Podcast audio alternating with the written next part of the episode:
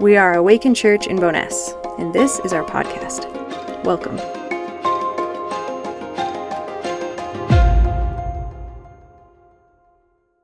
All right, my friends, we are on um, Daniel chapter 10. It's the second last uh, sermon in this series. Uh, if you've been following along, um, I think it's been really meaningful for me and I think for all of us. And now we're in chapter 10, and next week is the last week of the series where 11 and 12 will kind of bring us home. So I'm going to begin. If you remember last week, it was uh, the confession in chapter 9 where Daniel is grieving and he kind of offers this like national collective lament or confession of participation in collective sin and sort of being a benefactor of collective sin. But then in chapter 10, we kind of, it begins with a deeper level of grief before finally this sort of angel of the Lord appears in this sort of apocalyptic vision and, and offers consolation and hope. And interestingly, um, the consolation that God offers is a lot like a text in Isaiah where God is portrayed as a mother, which is partly why we use the she her language in the How He Loves Us song. So here is it. And I'm, I'm so excited because I'm kind of preaching off of my PowerPoint right now, and I get to kind of geek out about uh, geography uh, in a part of the world that we're all noticing right now. So, yay, rivers and politics and being the body of Christ in the midst of that. In the third year of King Cyrus of Persia, a word was revealed to Daniel, who was named Belteshazzar. The word was true, and it concerned a great conflict. He understood the word, having received understanding in the vision. At that time, I, Daniel, had been mourning for three weeks. I had eaten no rich food, no meat or wine had entered my mouth, and I had not anointed myself at all for the full three weeks. On the 24th day of the first month, as I was standing on the bank of the great river, the Tigris. I think this is a very poetic way to introduce this that he is on the banks of the great river, the Tigris, and he's been mourning for three weeks. And not just mourning like a, like a, like a mild depression. Um, he's not been able to eat, he's not been able to enjoy the things that he uh, would normally enjoy, and he's not been able to care for himself. The Hebrew there of anointing is more like basic self care, like lotion and, and soap and shampoo. He's just devastated. There's no life left in his bones. And here he is standing on the bank of the great river, the Tigris. So I feel like this is important, and it also helps us kind of as we move towards being a more land oriented people. Um, but in the, the region of Mesopotamia, there are four rivers, four main rivers the Tigris and the Euphrates, the Nile River in Egypt, and the Jordan River. You can think of uh, the Jordan River, Palestine, Israel. Um, and here he is in the Tigris River. So you have the Persian Gulf down on the bottom right, uh, and then the little bit of water on the left there would be the Mediterranean Sea.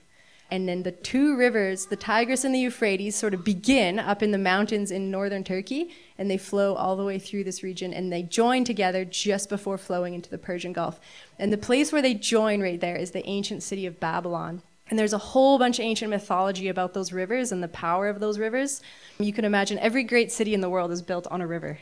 Like there's no wealth, there's no civilization, there's no empire without river. Calgary, we, we, we live here on the Bow River.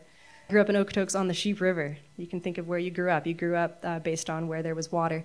And these two massive bodies of water pour into the Persian Gulf there, making extremely fertile land, extremely wealthy land and they have this whole mythology that the, the goddess, the chaos monster Tiamat, was slaughtered by their kind of national god Marduk, and the Tigris and the Euphrates are the eternal tears that flow from her eyes. What? And so their mythology is that their god Marduk slays the chaos monster and she weeps eternally into the sea, and her, her tears bring them great wealth. And so here's Daniel weeping tears uh, on the shore of the Tigris. Here's a picture of the Tigris River today. It's a beautiful and uh, majestic river. Another image from above of the Tigris. And then if you go down to the next one, another map. So you can just zoom out a little bit, and now we're like looking at a map from like ancient times, which we like, I think, as evangelicals, because there's nothing political. Like it's just an imaginary fun place, you know, like the olden days with like all the car- everything that happened here happened in cartoon, and it was like a, a, a zucchini or a, a, cucumber and a tomato, and it's okay. We don't need to have an opinion one way or the other. Um, but you can see uh, this is called the Fertile Crescent. It's highlighted green, thinking lush, fertile soil. And if you notice where the green is in the crescent, it just follows the path of the four biggest rivers in the region. So the Tigris and the Euphrates, and then the River Jordan that flows into the Dead Sea there, and then the Nile River down in Egypt. So the entire biblical history takes place right there. Everything Moses, Abraham, Isaac, Jacob, Jesus, Paul, It's all happening here. Paul makes it a little bit out of the screen, but he's special. So Daniel would have grown up and come from the Jordan River right there in the middle, and that would be his home river, and they would have obviously their own special stories about that river. But now he is stuck uh, there at the Tigris. And an interesting thing here's a picture uh, recently of children playing on the Tigris River. And then the next one is some people this summer playing on the Bow River to see that uh, we are not so different. And if you are an awakener and you have lived in Bowness and you have gone on walks with me around the river, you have maybe been one of the many of us that have wept on the shores of the Bow River. So, the beginning of this chapter, it said that it's in the third year of King Cyrus. And I don't expect you to be paying attention super intensely, but every chapter in Daniel, especially since chapter 7, where the apocalyptic stuff, it begins with the name of a king. It's like during the reign of a king. Like during the reign of King Nebuchadnezzar, King Darius, King Cyrus. And you can look at that and imagine a lot of time has passed. Like the book of Daniel isn't taking place in like two years.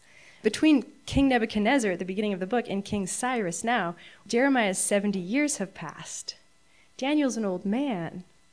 These are the tears of an old man. This is the grief of an old man. Like he, he's watched empires rise and fall and rise again. He has seen terror that was worse than he could imagine, and then something hopeful, and then more terror. He has seen dreams die. And so, this theme of kind of Daniel grieving on the shores of the great river is actually a scene that is drawn on throughout the Psalms and throughout all sorts of places in the scriptures. And I'm going to um, end at the communion table with a time where Jesus does. But you can think in Psalm 42, he says, My tears have been my food day and night, while people say to me continually, Where is your God? That contrast of uh, not eating any food and while you're grieving, my tears have been my food, just as Daniel has not been eating or drinking or taking care of himself. He's just weeping. The psalmist cries out, My tears have been my food day and night. And the Psalms are filled with passages like this, which are called the Psalms of Lament, of truth telling. I have no doubt that all of us have felt extreme amounts of grief at times in our life. What I wonder, though, is how many people know about it. Like, how many people have just done that all on their own and, alone? You know what I mean? And so in this story, it's cool. Like thousands of years later throughout history, Daniel's bringing his pain to speech, and it's reverberating throughout the generations to meet us here in this room tonight. Because he, he grieves, yes, and, and he does not grieve alone. He grieves loudly and publicly. And the Psalms, like the biggest book in our entire Bible, is a majority Psalms of lament. And the majority of these Psalms of lament contain zero admission of guilt. They're not psalms of, I messed up again, I'm so broken, I'm the worst, I'm, I'm worthy of nothing. They're these psalms of lament that are like, when are you going to do something, God? What about your promises? You said this wouldn't happen again. And they're, they're, they're these just kind of protests to God. Sort of, Walter Brueggemann says, a psalm of lament is justifying your life, as if to say, this matters and it should matter and my pain matters and I would like to name this. And if God, if you are my covenant partner, I don't understand why you're not doing anything. And this sort of psalm of lament is a psalm of saying, I am legitimate. And so I want to show you probably one of the most powerful psalms of lament, which I alluded to in the land acknowledgement, is in Psalm 137. And here you'll notice it is on the same river. This could have been written at the same time as Daniel 10 or into the same historical setting. By the rivers of Babylon, that's the Tigris and the Euphrates. There we sat down and there we wept. When we remembered Zion, uh, referring back to their home river, the Jordan River, their land. On the willows there we hung up our harps, for there our captors asked us for songs, and our tormentors asked for mirth, saying, Sing us one of the songs of Zion. And then the next part of the psalm, it's, a, it's not a very long one. How could we sing the Lord's song in a foreign land? If I forget you, O Jerusalem, let my right hand wither. Let my tongue cling to the roof of my mouth if I do not remember you, if I do not set Jerusalem above my highest joy. So he's speaking to his homeland, speaking to the memory of the world before the war, before the trauma, before the crisis. He's saying, I will not forget you. And I can imagine if you were grew up on the shores of this beautiful Jordan River, and now you're sitting there on the Tigris and the Euphrates, the rivers would look somewhat similar, but also completely different. Have you ever experienced that in another land where it's like, it feels like home, but it's definitely not? Like there's familiar, it's something familiar, and there's a part of you that's maybe like, okay, I could make this home. You know, this could be it. But there's still a yearning for that world before. And so here they are on the, on the shores of that great river, like, how could I forget you? Don't let me forget you, Jerusalem. If I forget you, let my hands wither and my tongue cling to my mouth. I need to remember you. knowing that you may never step foot on that land again. And you're just begging for a memory of that place and the memory of the place as the highest joy. And so this is a psalm of lament, a psalm of sorrow. It's not an admission of guilt, it's just a desperate plea, a, a bringing your pain to speech, saying, This struggle that we're in matters. And then finally, you'll see um, arguably one of the most violent texts. Like no preacher preaches on the last line in Psalm 137, but it's quite a profound cry. The last few verses says, Remember, O Lord. So now it's anger. The rage comes out. And if you grew up like me in an evangelical, I grew up in a white Alberta home, um, anger was bad, especially if you're a girl and anger is always bad and complaining is bad and, and having sad feelings is bad and it's sort of the like why are you complaining? There's people starving and then naming another country or like you don't have a reason to be sad. And so when i would read this psalm i would be like why is this in the bible? Like did someone not notice this was in here?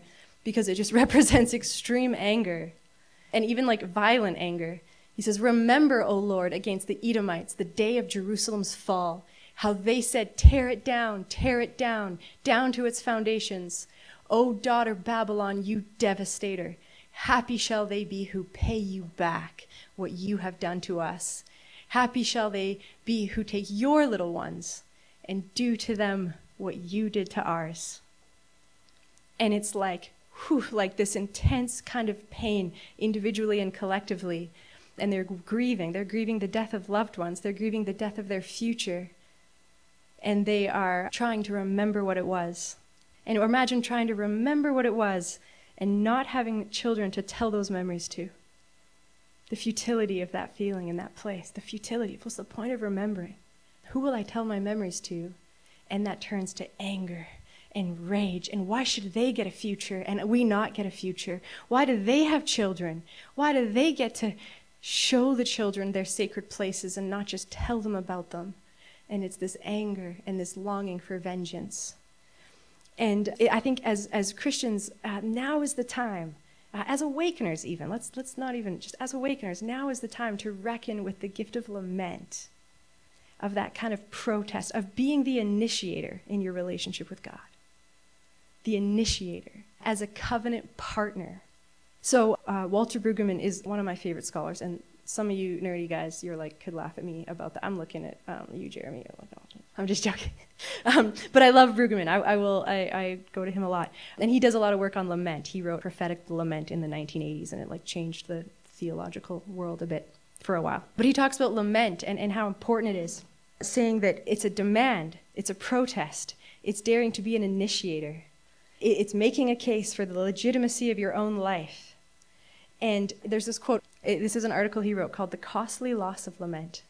He says, One loss that results from the absence of lament is the loss of genuine covenant interaction, because the second party to the covenant, the petitioner, that's you, has become voiceless, or has a voice that is permitted to speak only praise and doxology. Like, do you understand that? I was worried. I was like, is this, this is, we can, this you, that you're tracking, right? The idea that like if you're not allowed to complain, if you're not allowed to lament, it's a toxic work environment, right? Like if you're not allowed to tell, complain about your boss, you know, you're not allowed to tell the pastor like that was way off. Then how is it a partnership? How is it a, a safe place? He says, if you're not allowed to lament, if we lose lament, then you lose the second party of the covenant. You just have a voiceless person who's only allowed to speak if they're complimenting you or honoring you. He says, where lament is absent, covenant comes into being only as a celebration of joy and well being.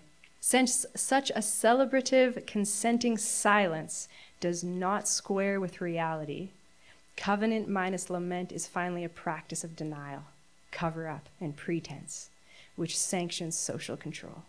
And so, if we are in recovery from a relationship with God where you're not allowed to speak unless spoken to, this text in Daniel 9 says, Come to the river, weep, complain, protest, legitimate your story. And I'm literally going to show you just the next part of this quote.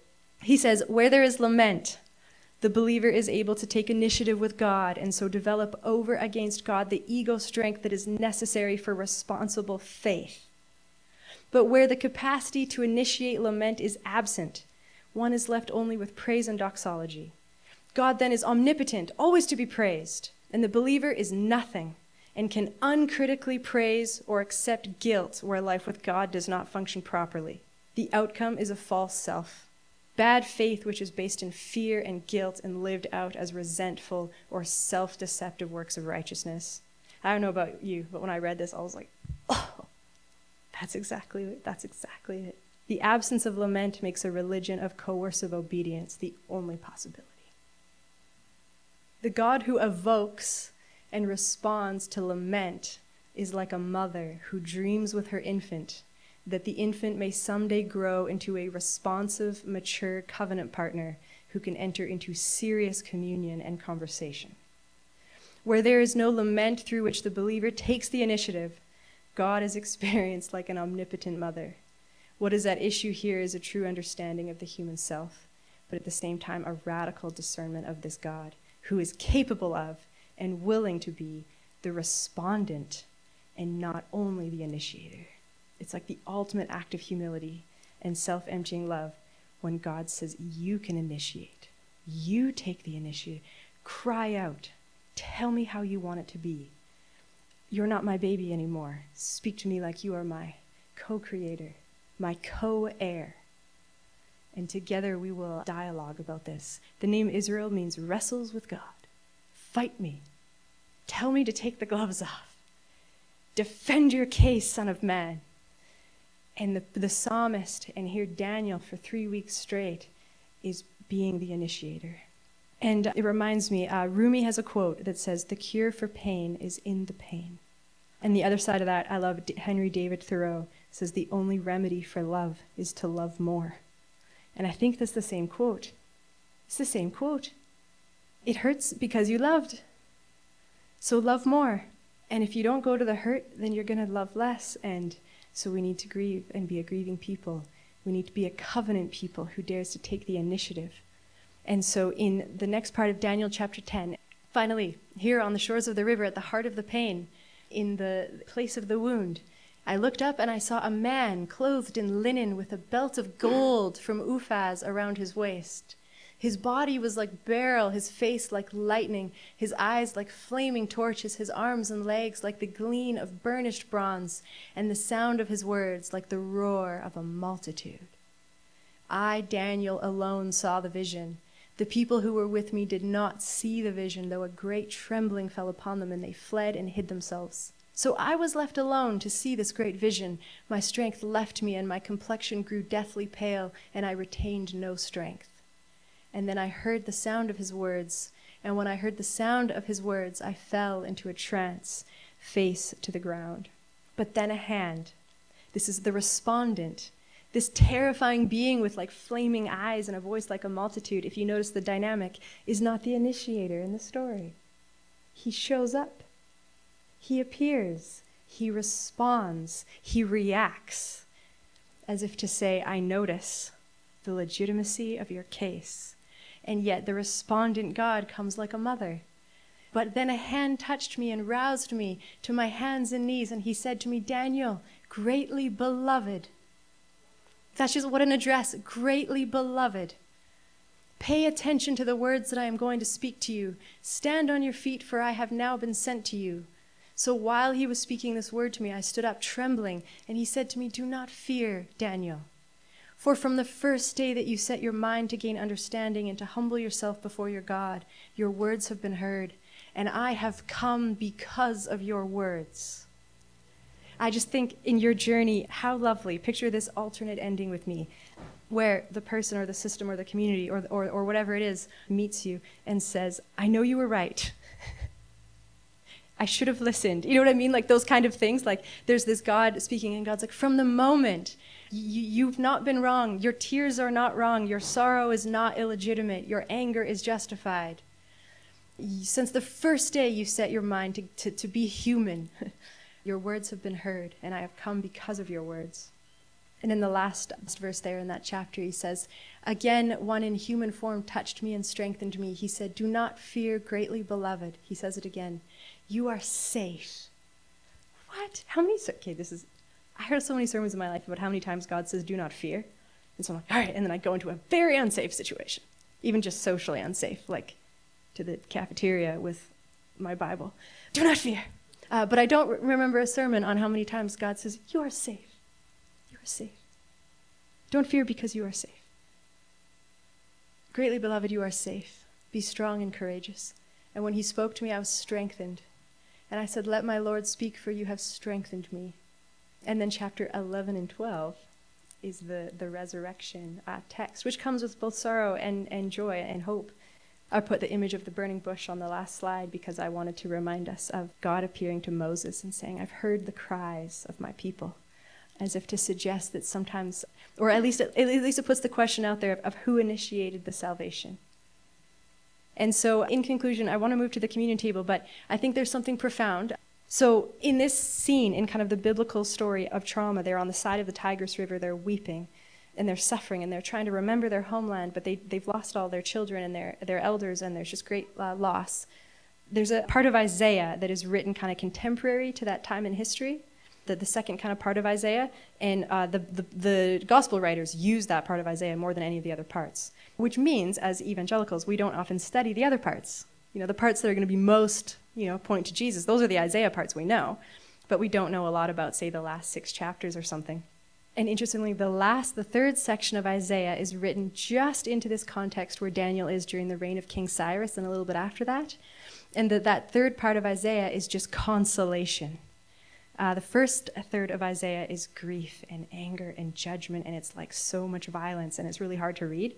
And then you get this grieving prophet, suffering servant stuff. And in the third part, God comes like a mother, as if to say, I've heard your cry, I've got band aids, you're not going to school today. We're going to watch Price is Right and Wheel of Fortune, and we're going to have chicken noodle soup all day. I love you, and I know you're in pain. All right, that was my childhood there. And so here, I just want two examples for you. Um, I thought that Isaiah 61 would strike you because the first part you've maybe heard many times and not understood the context of a people surviving genocide and, and cultural genocide and dreaming of rest- restoration.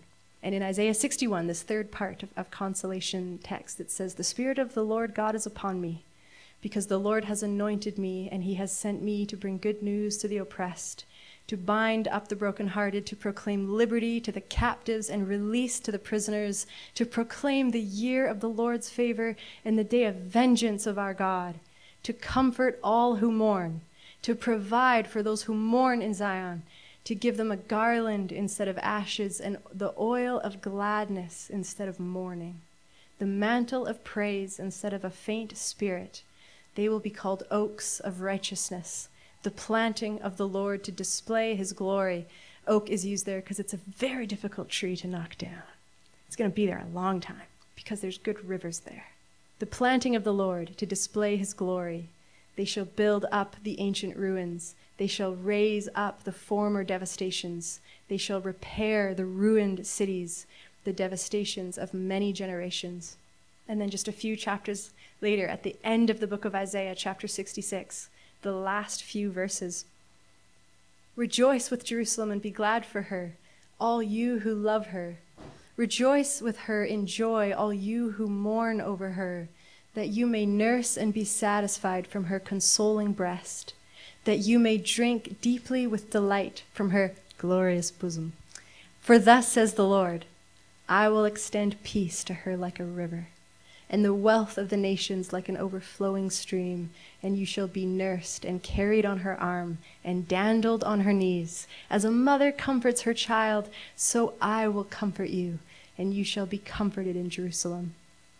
And when I read this and I think of how these words would have been written during the time of King Cyrus when Daniel 10 is set, I wonder if old Daniel missed his mother. And if he wondered about her back in Jerusalem or wherever she might be. And so I think it's profound that this comfort and this consolation is a response, not an initiation, to our truth telling, to saying, Look, and I guess maybe it's been obvious, I'm not sure in the, in the images here, but going into the communion table, this week and this last month, there's been a lot of really difficult media to consume around suffering, a lot of death, a lot of uh, sometimes a sense of helplessness, just vulnerable people being made more and more and more vulnerable. And I read it and I want to kind of go numb and say it's not, it's not, doesn't concern me, you know. And then sometimes I want to rage and I want to just get really angry at all my relatives and then I just got to a moment this week where I was able to actually just sit down and cry. And just like I, I'm, I just felt it, and through that grief came quite a profound prayer and longing and sense of uh, kinship and connection with the people in Gaza who are crying and eating tears for food because they have nothing else. And so I imagine at the communion table tonight, we could remember the invitation that we have by our incarnate God to be an incarnate, embodied people. And actually, after a meeting uh, with the inimitable Dallas Lowen this week, he said something that, and I don't know if I told you this, but it struck me. I can't stop thinking about it. It felt like the most profound piece of Christian theology, the way he framed it. Um, and I, about the communion table, that's how it kind of rang with me. He said, The wound is always in the body.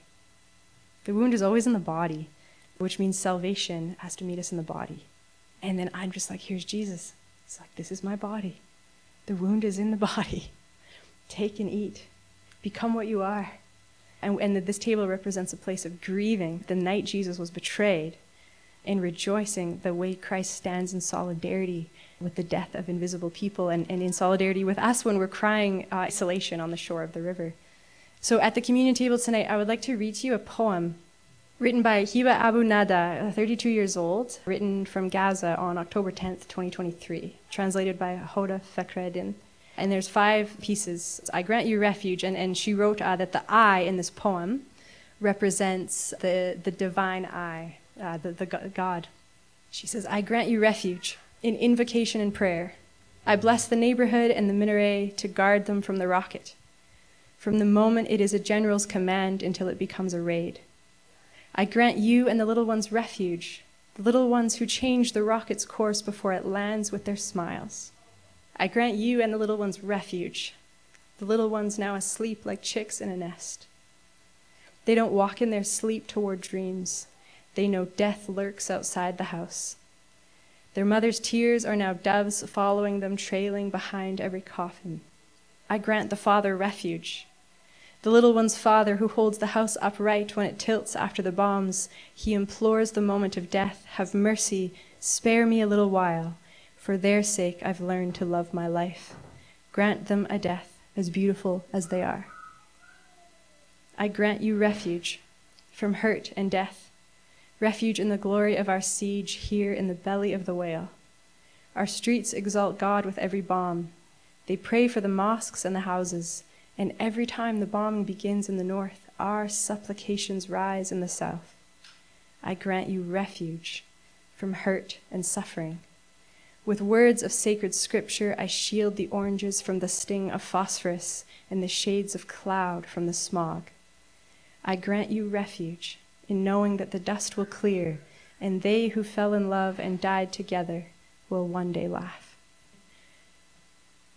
We pray, uh, God who looks like Jesus, God who is uh, with us, Emmanuel.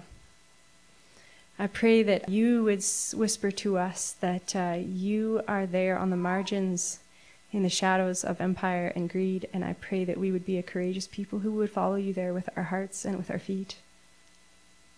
I pray that you would wake us up from numbness and yet give us safety. It feels too much. I pray that you would be like a mother, uh, a safe place for us to weep and dream of tomorrow. I ask that we would be a people who show mercy and ask for mercy. At this table, I pray that you would feed us and fill us. In the name of our crucified uh, Messiah, we pray. Amen.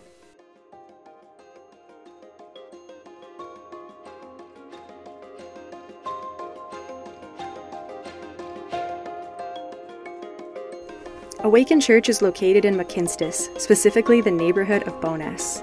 Most of us are settler descendants who have benefited from the legacy of colonialism and forced assimilation, which continues to harm the people of this land. We are committed to reckoning with our history and taking action towards reconciliation as envisioned by Indigenous leaders and knowledge keepers.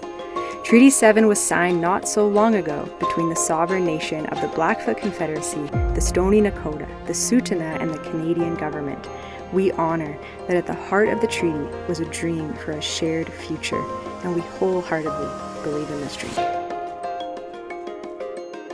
For information on who we are and how you can support the work of Awaken, check us out at awakenchurch.ca. We are also on Facebook and Instagram at Awaken Bowness.